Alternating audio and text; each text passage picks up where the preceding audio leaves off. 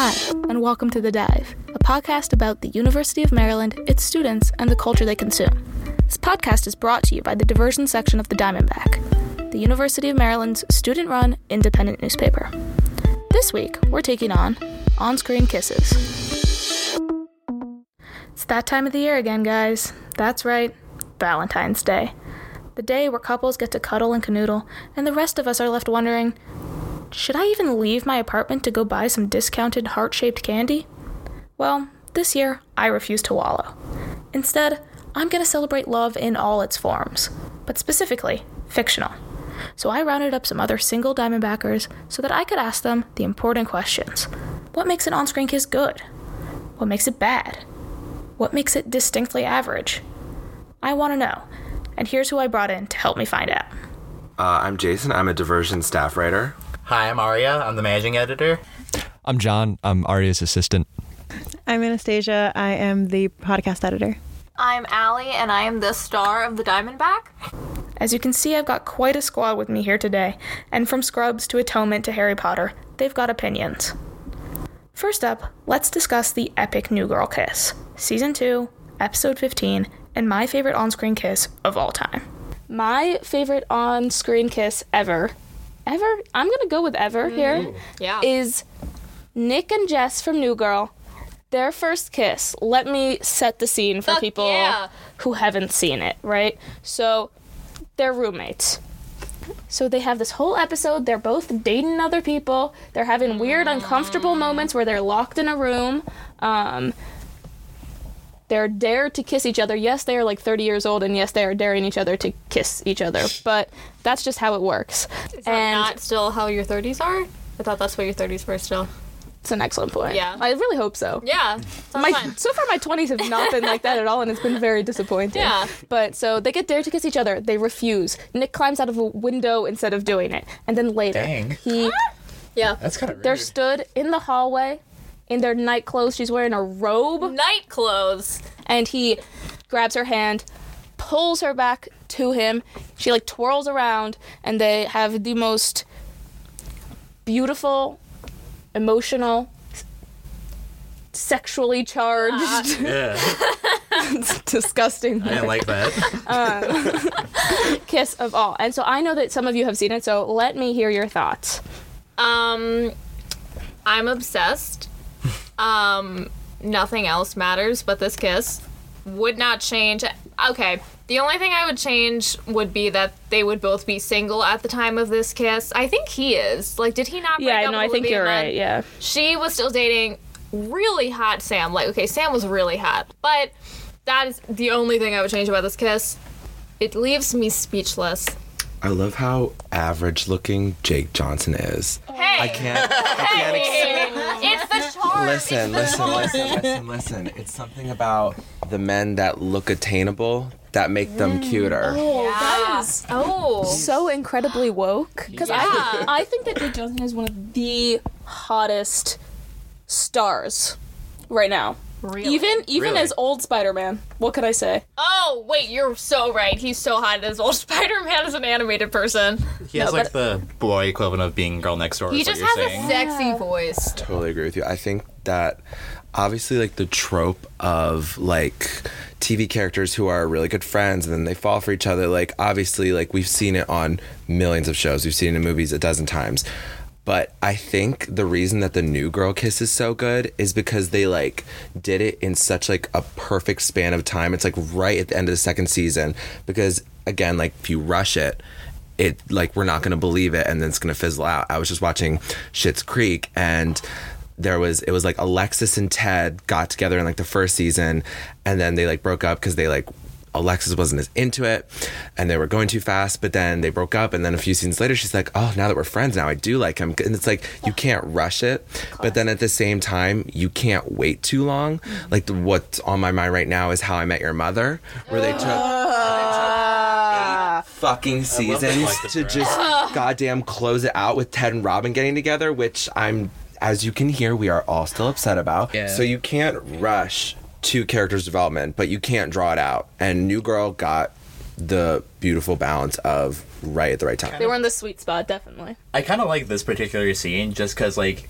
you could tell that the characters had like this like kind of like well worn tension between them, and like when they actually did end up kissing, like it wasn't really like this big romantic moment. It was like kind of awkward. Like they both like um the male character's name Nick. Nick. Nick. He like kind of lunged like this very in this very weird motion at her, and like that's just kind of how it is in real life. Like this just kind of like these moments like kind of don't happen like as these big like rehearsed choreographed moments. They're like kind of these like awkward bursts, and that's just how life is, I guess. So I guess it felt better because it was more real. So deep. and I and then I actually think that they had a nice balance for that too because also there was the line earlier when they were dared to kiss and he was like no and he was like not like this. And then at like mm. when he kisses her he goes I meant something like that. And it's it's like a very oh, like that's good. scripted thing but then also then they walk off really awkwardly. So again it's like that nice mixture of like mm-hmm. this was like scripted and written to be like a chef's kiss as it is but then it is like they have those elements of like that super awkward thing that definitely comes out with making out with your roommate in the hallway nothing screams true love like kissing in hallways. That's what i always say. Well nothing except for kissing in ferris wheels which is exactly what happens in jason's pick the kiss from love simon. For those who don't know, like the Love Simon kiss, basically Simon is an in the closet high schooler, um, failing to like make any connections with boys because he doesn't know who's gay. Boys don't know he's gay. It's a struggle. Um, and so he eventually ends up talking to a guy from his high school on this online chat room. Um, and they go on and on, and like it's obvious that they're both kind of like into each other. So eventually, they like Simon is trying to figure out who this boy is, and so a lot of this movie is him like trying to sniff out who's queer, who's not in this high school, and most of it is does not go super well. But eventually, towards the end of the movie, he after he gets outed, he like kind of sets out this like notice. It's like, all right, I'm gonna sit on this Ferris wheel at this carnival and wait for Mystery Boy Blue.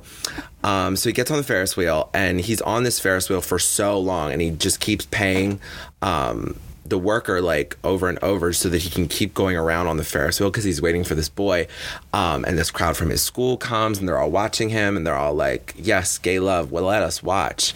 Um, until finally like he's on his last ride he ran out of money and like his friend is like oh i can pay for like one more ride um, and finally the boy comes and then they're on the ferris wheel and then they kiss and it's just it's beautiful That is the kind of kiss everyone needs in their life at some point. I just the funniest part to me is that all all the people below just like woo good sharing i'm just like I don't know. Like if if I had that many people watch me, I would I would just be like, get me off. Yeah, I like that crowd is just Oh, like yeah. very strange. But I mean, like I don't know. One thing I will say about this, I think it that the the music is good. Like mm-hmm. it's like the classic, like it slowly swells, and then when they kiss, it like is loud and beautiful. But like I think we don't count on the fact that it works every time. Like that really works. Yeah, I mean, if every real life kiss were scored like a major motion picture, life would be perfect. But life isn't perfect, and neither are all on screen kisses, as John is going to remind us. Do you guys do you guys remember? I think it was. Uh, which Harry Potter movie was it when Ginny and Harry first kissed? Are you? It is the Half Blood Prince. It's it's the Half Blood Prince. They're in the room of requirement, and she's hiding the diary. John, this better be your worst kiss ever. It's an intensely average scene. I think we could all agree on that. Like, I would say below There were- average. Oh. no, they were like in a dusty room, lips hardly puckered. Ew. But there was something about that scene, sitting with my s- mom and my two sisters in the movie theater. It made me the man I am today. my god. I really don't have much more to say. I think it was a charming scene, and uh, shout out to J.K. Rowling for uh, making my childhood. That kiss is horrible because God bless Daniel Radcliffe and whoever the girl who plays Ginny is. She Oh, can't act for Bonnie. Bonnie, Bonnie Bonnie, Wright. Wright. They have Yeah. negative chemistry. They are so awkward together on screen. G- Ginny in the book is like a fucking badass and she's Yeah. awesome. Ginny Yeah, in the that's a movies classic. fucking sucks. I'm not saying it's a good scene. I'm saying it is an impactful scene. And It's a bold take, but history is written by the bolts. You know what's another bold take? That anything on the CW could ever be good. But Anastasia is going to do her best to convince us otherwise. Spoiler alert, it doesn't work. Um, so one of my favorite TV shows ever is CW's The Flash, and I know I know it's lame. Uh, if you don't know the plot of The Flash, basically Barry Allen gets struck by lightning, becomes the Flash, and he um, he doesn't tell his best friend, the love of his life, Iris West, that he has become the Flash. And so in the mid-season finale of season one, this tidal wave starts going towards the city. Barry is with Iris, like out on the harbor water kind of thing. And he knows he can stop it. There's no way he can move Iris out of danger and still do it without her finding out eventually. He basically says, I really wish I had you hadn't found out this way. That did not do it for me. That did not do it for me, I'm sorry. It always That does it for me. It it's does. hard. it's It's hard. hard. It's hard when you don't have the backstory, obviously. So the rest of us like don't know it. But I feel like it was just like every like trope in mm-hmm. one. Mm-hmm. Plus, then I feel like the kiss is sort of like an afterthought. Yeah, and it's because it's like the end of the world as we know it, Yeah. maybe, which is like nice. But you know, it, it, it feels like it's like rooted in something else other than like the sexual tension of it, which I think is the issue for me. Might be the issue. Just based on the limited dialogue that we saw, I could tell this was from the same network from as Riverdale. Yeah. Just, like, I just like heard them say like words, and I was just like, Ugh. That's a hundred. It's a hundred percent CW trash. And you know, I told you, like, I. That's why I said, you know, it's not. It doesn't have to be great. It's just. It makes me happy. It's. I think the show also though have happens to mean a lot to me, like as a human being. So maybe that's why. that always like adds, when, Yeah. especially when when you've invested so much time to watch something and you're finally seeing something that you want to happen happen. Mm-hmm. Like it is such like a cathartic moment when finally the characters kiss that you've been wanting to kiss for like 30 episodes or something. So Mm-hmm. there's a lot that can go wrong with kisses that are too cliche. Instead, realistic smooches are the way to go. See, for example, Arya's pick, Scrubs. Yeah, so the one that I was thinking of, and I don't know if I'm ready to declare my favorite kiss ever, especially because I don't really watch the show anymore. I feel like kind of aged. Um, not the greatest. what happened? No, so it's I was thinking of uh, in season two of Scrubs, where Yeah. well, so it's not JD and Elliot's first kiss. They've already hooked up in like season one at that point. Like, so they've already hooked up in season one, and we've had an episode like about why they wouldn't work in general. Like, well, they just spent the entire episode hooking up. So we've seen them like go at it for a while now, and then like they spend like at the end of season one and the beginning of season two kind of spending time away from each other, especially because there's the scene at the end of season one where like everyone's um, triflings with each other is kind of revealed public very publicly so and then they're just like back living together and then something just like inexplicably just draws them together um but yeah that one i felt was pretty impactful just because like it didn't really make any sense but like also like when does random when do kisses like that make sense in real life either like th- i think it's like they did a correct job framing in the show of like that very much wasn't like a thing that was gonna last. It was just like a very like heated moment of passion. And I think like that was one of my favorite kisses of all time, just because of like how charged of a moment it was, and like how it, it wasn't like necessarily this big romantic moment so much as like kind of a lapse in judgment. But that's just what that is in real life, you know. Yeah, for sure. Ari's here for the like meta kisses about like real life, and I'm kind of here for it. Yeah. Life imitates art. Or maybe art imitates life in this case. I'm not quite sure. But while I figured that out, here's Allie to tell you all about her favorite on screen kiss, which actually leads directly into her favorite on screen sex scene, so it's a nice double whammy. I had to give a dramatic sigh to begin my thoughts. Um, one of my favorite movies of all time is Atonement, classic. Keira Knightley, James McAvoy, a young Saoirse Ronan, directed by uh, Joe Wright. This movie is perfection to me, but in the movie, Keira Knightley and James McAvoy have been like chemistry, tension. Ooh, there's this scene where he like touches a fountain with his hand. Mm-hmm. She like gets into a fountain. she like it's a whole thing. And um they meet up in this library in her beautiful mansion after he accidentally sends her a very sexually explicit letter. And Careful here. everyone should watch the movie.